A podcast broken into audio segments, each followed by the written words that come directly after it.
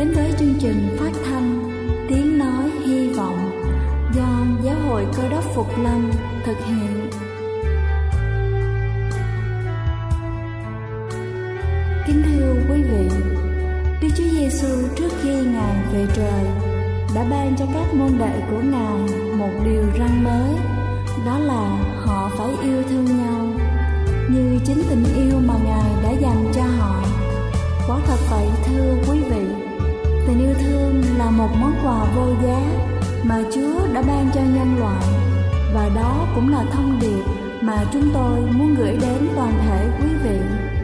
Nếu quý vị muốn tìm hiểu thêm về chương trình, về niềm tin hoặc muốn nghiên cứu về lời Chúa, xin quý vị gửi thư về chương trình phát thanh Tiếng Nói Hy Vọng, địa chỉ 224 Phan Đăng Lưu, phường 3, quận Phú Nhuận, thành phố Hồ Chí Minh hoặc gửi email cho chúng tôi theo địa chỉ tiếng nói hy vọng amos@gmail.com. Ngoài ra, quý vị cũng có thể liên lạc với bất kỳ hội thánh cơ đốc Phục Lâm tại địa phương gần nhất. Xin chân thành cảm ơn và kính mời quý vị lắng nghe chương trình hôm nay.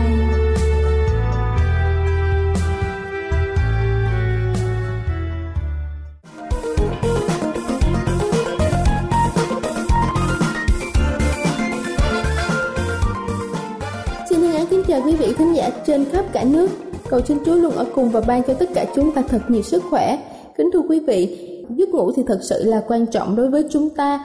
Đó là sự phục hồi về thể chất sau một ngày làm việc vất vả. Chính vì thế chúng ta cần nên lưu ý làm thế nào để có những thói quen lành mạnh trước khi ngủ. Đầu tiên đó chính là ăn những thực phẩm giàu tryptophan. Tryptophan là axit amin cần thiết cho cơ thể. Ngoài ra có mối liên quan chặt chẽ với sự gia tăng nồng độ serotonin trong cơ thể. Đây là chất dẫn truyền thần kinh giúp điều hòa giấc ngủ. Tryptophan có trong nhiều loại thực phẩm đặc biệt. Những thực phẩm có nguồn gốc từ động vật, trứng, thịt, cá, chuối. Chỉ cần vài gram chất này trong bữa ăn tối giúp chúng ta có thể có một giấc ngủ ngon. Thứ hai đó chính là hãy tắt điện thoại máy tính trước khi ngủ. Ngủ đầy đủ 8 tiếng mỗi ngày làm tăng nồng độ hóc môn tăng trưởng, giúp phân hủy chất béo và kết quả giảm nguy cơ béo phì. Để đạt được điều này, chúng ta cần có không gian yên tĩnh thoải mái, tránh các thiết bị điện tử có thể làm ảnh hưởng đến giấc ngủ. Thứ ba đó chính là ăn nhẹ vào buổi tối. Thường không nên đi ngủ với dạ dày trống rỗng, nhưng cũng không nên ăn quá nhiều. Một bữa tối hoàn hảo chỉ nạp khoảng 15 tới 25% so với tổng lượng calo hàng ngày của cơ thể. Vượt qua mức này sẽ gây tăng cân và ảnh hưởng đến giấc ngủ. Bữa ăn tối quá thịnh soạn sẽ khiến cho bộ máy tiêu hóa phải làm việc quá nhiều vì vậy khiến chúng ta khó chìm vào giấc ngủ. Thứ tư đó chính là tránh ăn tối quá muộn. Ăn tối quá muộn có ảnh hưởng trực tiếp đến béo phì. Thật vậy, ăn muộn thì chi phí năng lượng ít hơn và kết quả là dư thừa calo. Chúng ta nên ăn tối ít nhất 3 giờ trước khi đi ngủ để cơ thể có thời gian tiêu hóa. Nhiều người thất bại trong chế độ giảm cân vì ăn ít vào buổi sáng, buổi trưa nhưng lại ăn bù vào buổi tối. Thứ năm đó chính là uống thêm nước. Một trong những thói quen để ngủ ngon và giảm cân nên uống thêm nước. Điều này giúp cho có một giấc ngủ ngon và giảm bớt cảm giác thèm ăn. Có thể dùng nước bạc hà hay là nước cây oải hương. Thứ sáu đó chính là tập thể dục. Nên có luyện tập thể dục thể thao. Nhưng tốt nhất là 4 giờ trước khi đi ngủ. Hoạt động thể chất giúp thư giãn cơ thể, giảm stress, giúp cơ thể đốt cháy calo. Và cuối cùng đó chính là ngủ trong phòng không quá nhiều ánh sáng. Khi mà chúng ta đã chìm vào giấc ngủ, nên đảm bảo trong phòng khá tối. Không nên để đèn sáng vì sẽ ảnh hưởng đến giấc ngủ. Ánh sáng sẽ ức chế các bài tiết hóc môn. Melatonin là hóc môn giúp cho chúng ta dễ chìm vào giấc ngủ. Khi ngủ trong phòng tối, ít ánh sáng giảm hơn 21% nguy cơ bị béo phì so với những người ngủ trong phòng có nhiều ánh sáng. Kính thưa quý vị, hãy nên bắt đầu với những thói quen tốt này trong khoảng thời gian dài và không lâu sau đó chúng ta sẽ nhận ra rằng những điều hữu ích như là tình trạng sức khỏe sẽ được cải thiện hơn. Chúc quý vị sẽ duy trì được những thói quen tốt. Đây là chương trình phát thanh Tiếng Nói Hy Vọng do Giáo hội Cơ đốc Phục Lâm thực hiện. Nếu quý vị muốn tìm hiểu về chương trình hay muốn nghiên cứu thêm về lời Chúa, xin quý vị gửi thư về chương trình phát thanh Tiếng Nói Hy Vọng, địa chỉ 224 Phan Đăng Lưu, phường 3, quận Phú Nhuận, thành phố Hồ Chí Minh, hoặc gửi email cho chúng tôi theo địa chỉ tiếng nói hy vọng gmail.com Ngoài ra, quý vị cũng có thể liên lạc với bất kỳ hội thánh Cơ đốc Phục Lâm tại địa phương gần nhất. Xin chân thành cảm ơn và kính mời quý vị tiếp tục lắng nghe chương trình hôm nay.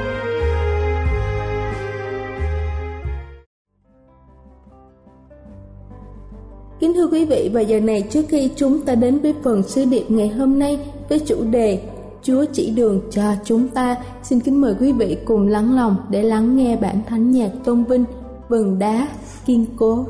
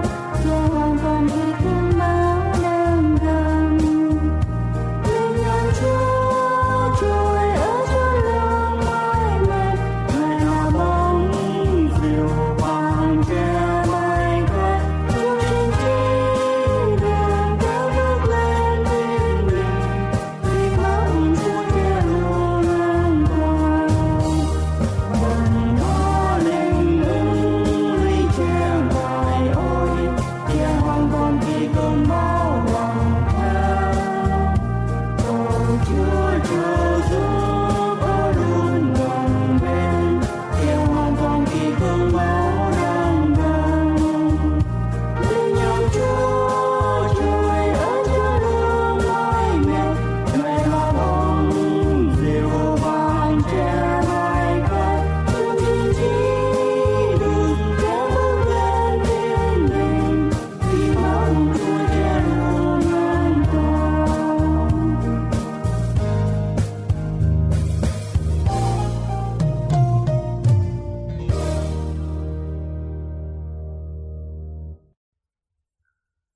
Kính thưa quý ông bà và anh chị em thương mến, Tại bờ biển Galilee, Đức Chúa Giêsu ngài gặp mọi người.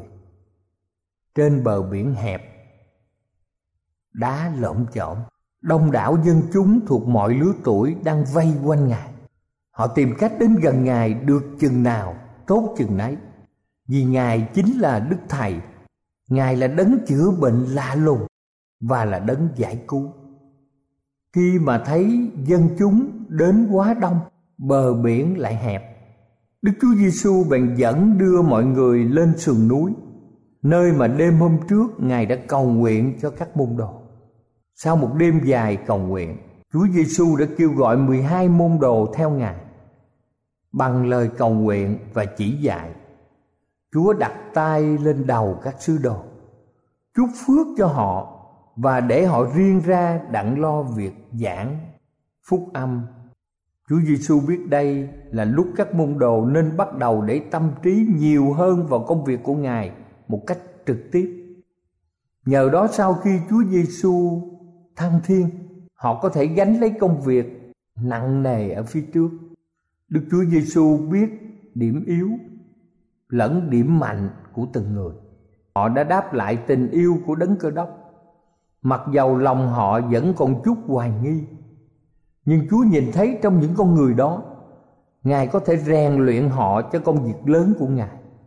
Chúa cũng biết họ như bao nhiêu người Do Thái khác bị các thầy thông giáo dạy sai lệch về đấng Messi và sứ mệnh của Ngài. Chúa mong mọi người phải nhận thức một cách đúng đắn, phải mở rộng tầm mắt để nhìn biết lễ thật. Giờ đây một lần nữa, Chúa Giêsu cùng các môn đồ lại lên núi. Lần này Ngài không lên núi một mình mà có cả một đoàn dân đông quay xung quanh. Họ là những người đang tìm kiếm, đang mong chờ điều gì có thể giúp cho đời sống của họ tốt hơn trước. Không chỉ có những người đến từ Galilee mà còn có những người từ khắp nơi trong xứ Jude, kể cả thành Jerusalem.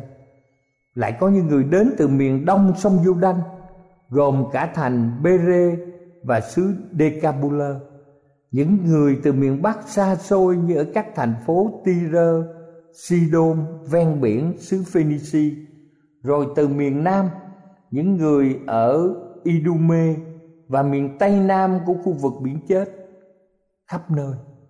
Mọi người đã nghe danh tiếng của Đức Thầy, đồng thời cũng là đấng chữa lành diệu kỳ. Tất cả đều hy vọng Ngài là đấng Messi mà họ hằng mong đợi. Cuối cùng rồi Ngài cũng đến giải thoát họ khỏi ách thống trị của người La Mã. Kính thưa quý ông bà chị em, nhiều người mong viễn cảnh về một dân tộc Do Thái huy hoàng, đầy quyền lực và giàu có. Trong tâm trí họ, hy vọng hôm nay sẽ là ngày Chúa Giêsu tuyên xưng Ngài chính là vị vua mà họ đang mong đợi. Có người lại chú trọng vào những ước muốn như có nhà to hơn họ có nhiều thực phẩm nhiều quần áo đẹp hơn và cuộc đời họ sẽ sung túc và thoải mái hơn khi họ theo Chúa. Lên khoảng lưng chừng núi, Đức Chúa Giêsu dừng lại. Ngài ngồi trên thảm cỏ xanh mượt.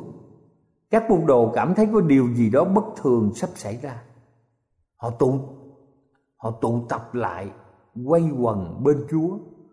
Đám đông còn lại ngồi xuống nghe đức thầy nói họ không biết là thế giới này đang đảo lộn và đầy sự hỗn loạn lúc bây giờ đức chúa giêsu phán dạy đoàn dân đang ngạc nhiên lắng nghe ngài.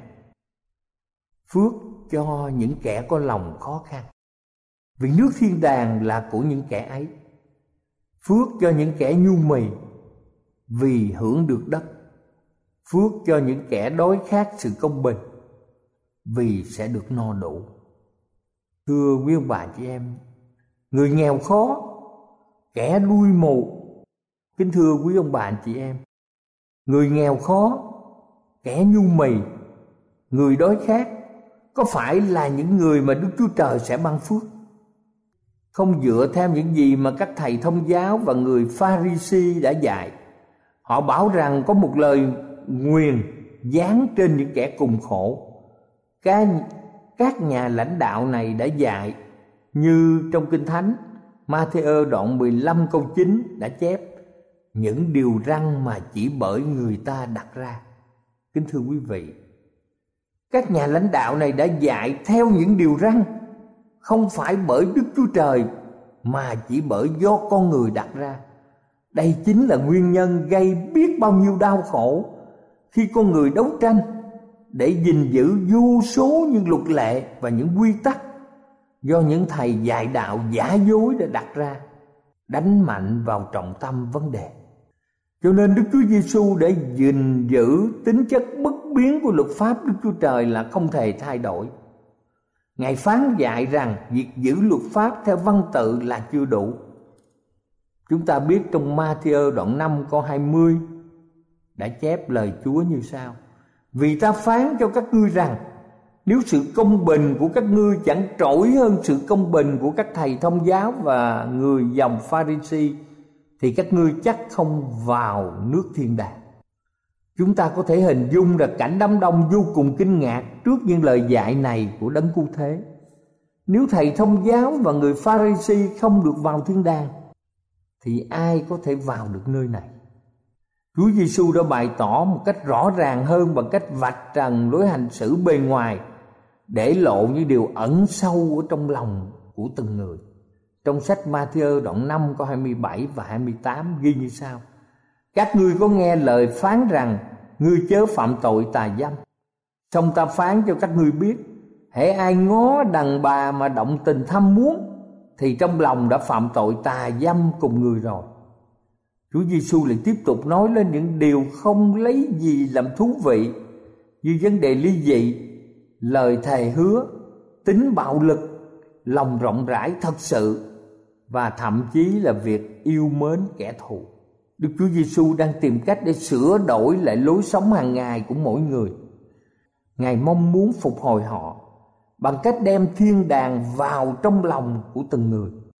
Kinh nghiệm về tôn giáo của chúng ta là điều vô cùng quan trọng khi chúng ta đứng trước những ngày cuối cùng của lịch sử nhân loại là thời điểm mà chúng ta đang sống.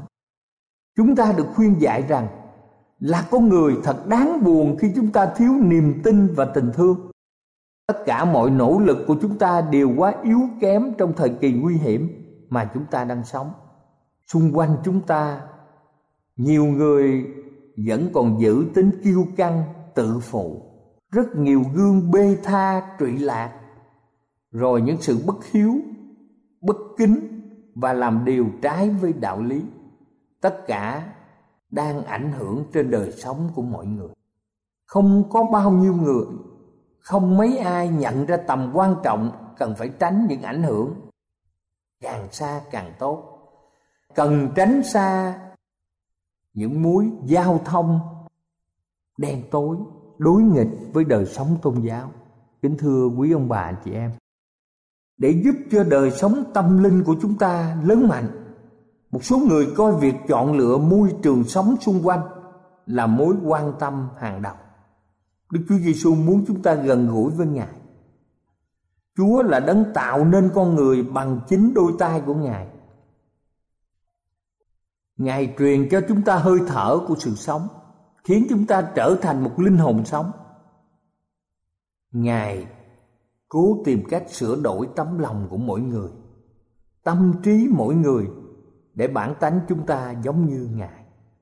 Chúa hy vọng phục hồi lại con cái Ngài bằng cách Ngài ban ơn phước, tiền vị của thiên đàng vào trong đời sống của mỗi người. Ngày hôm nay, chúng ta có giảm đi nhu cầu cần được sửa đổi và phục hồi hay không? Đấng cơ đốc biết trong nhiều tình huống, chúng ta cũng phải cố gắng vượt qua những cám dỗ tương tự như những cám dỗ mà thời xưa nhiều người phải đương đầu. Bài giảng trên núi rất hay và tác động đến nhiều người nghe ngày hôm nay, giống như đã được thể hiện cách đây hai ngàn năm. Chúng ta cùng đọc lời viết từ bà Ellen White. Bà viết rằng, mỗi câu nói từ bài giảng trên núi là châu ngọc trong kho tàng của lẽ thật các nguyên tắc trong bài giảng này dành cho mọi lứa tuổi và mọi tầng lớp. Nhờ năng lực thiên thượng, đấng cơ đốc bày tỏ niềm tin và hy vọng cũng như Ngài đã chỉ cho mọi người, mọi giới biết ơn phước họ nhận được là do họ có được bản tánh công bình.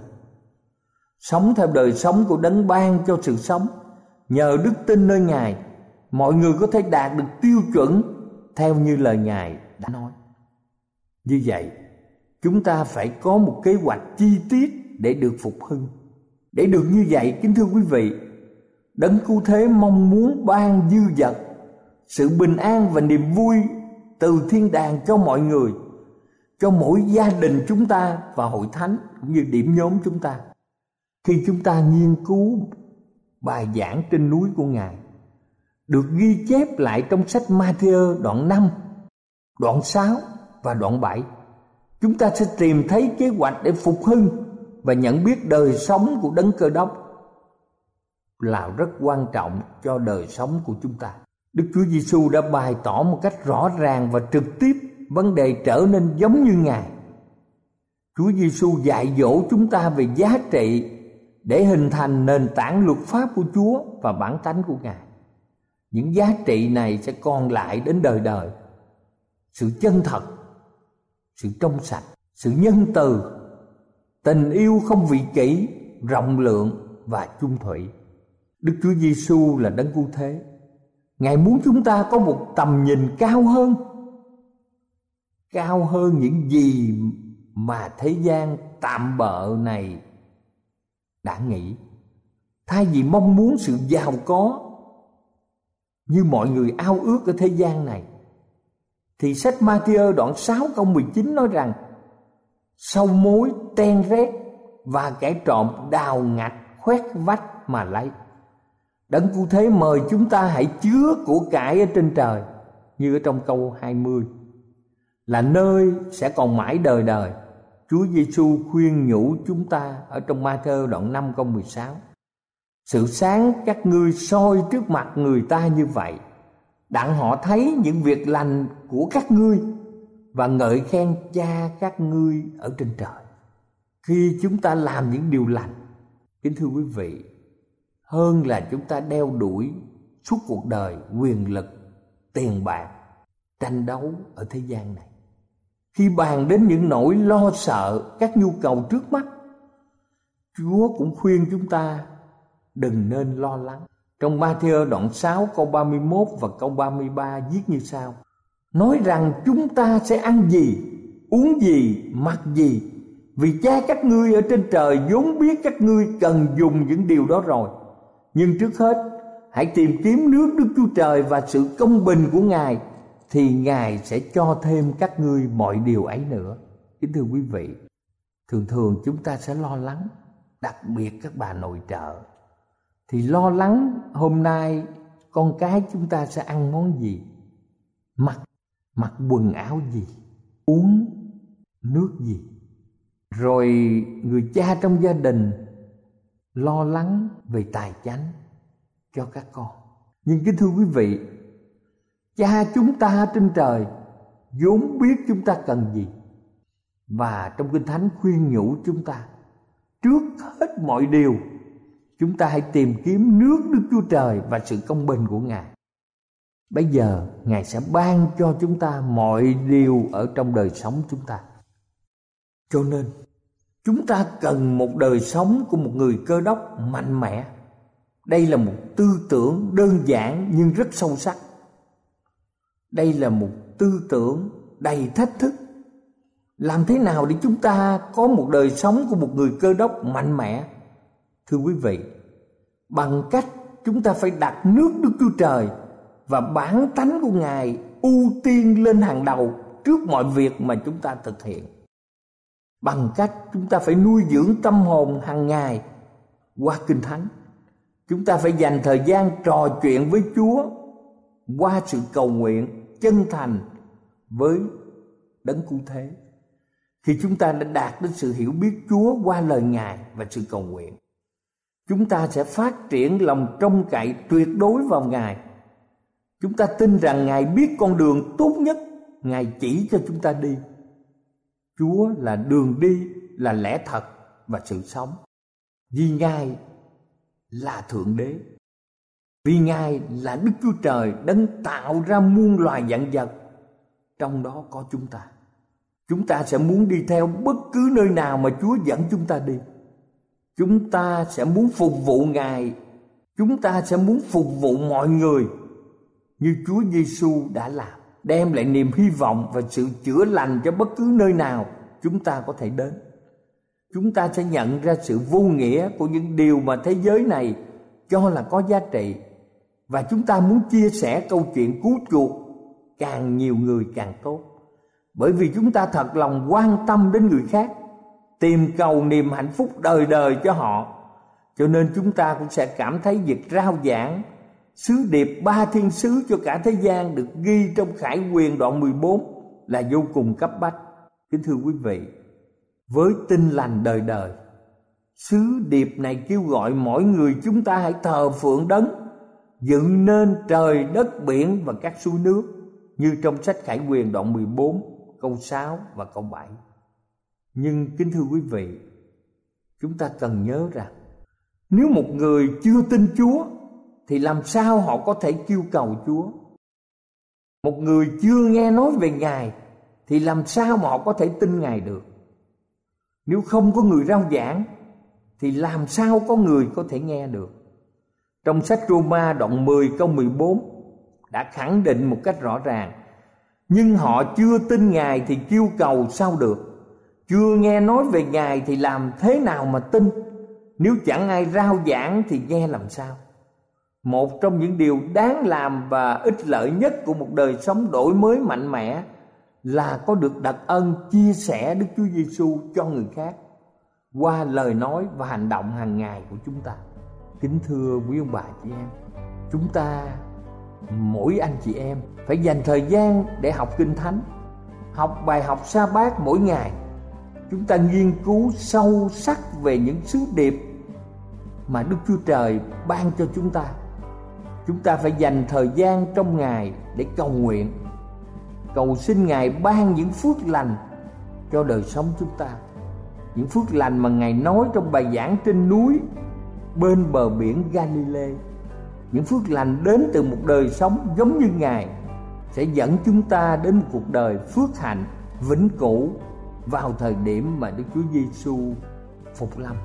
Cầu Chúa ở cùng quý ông bà và anh chị em. Amen.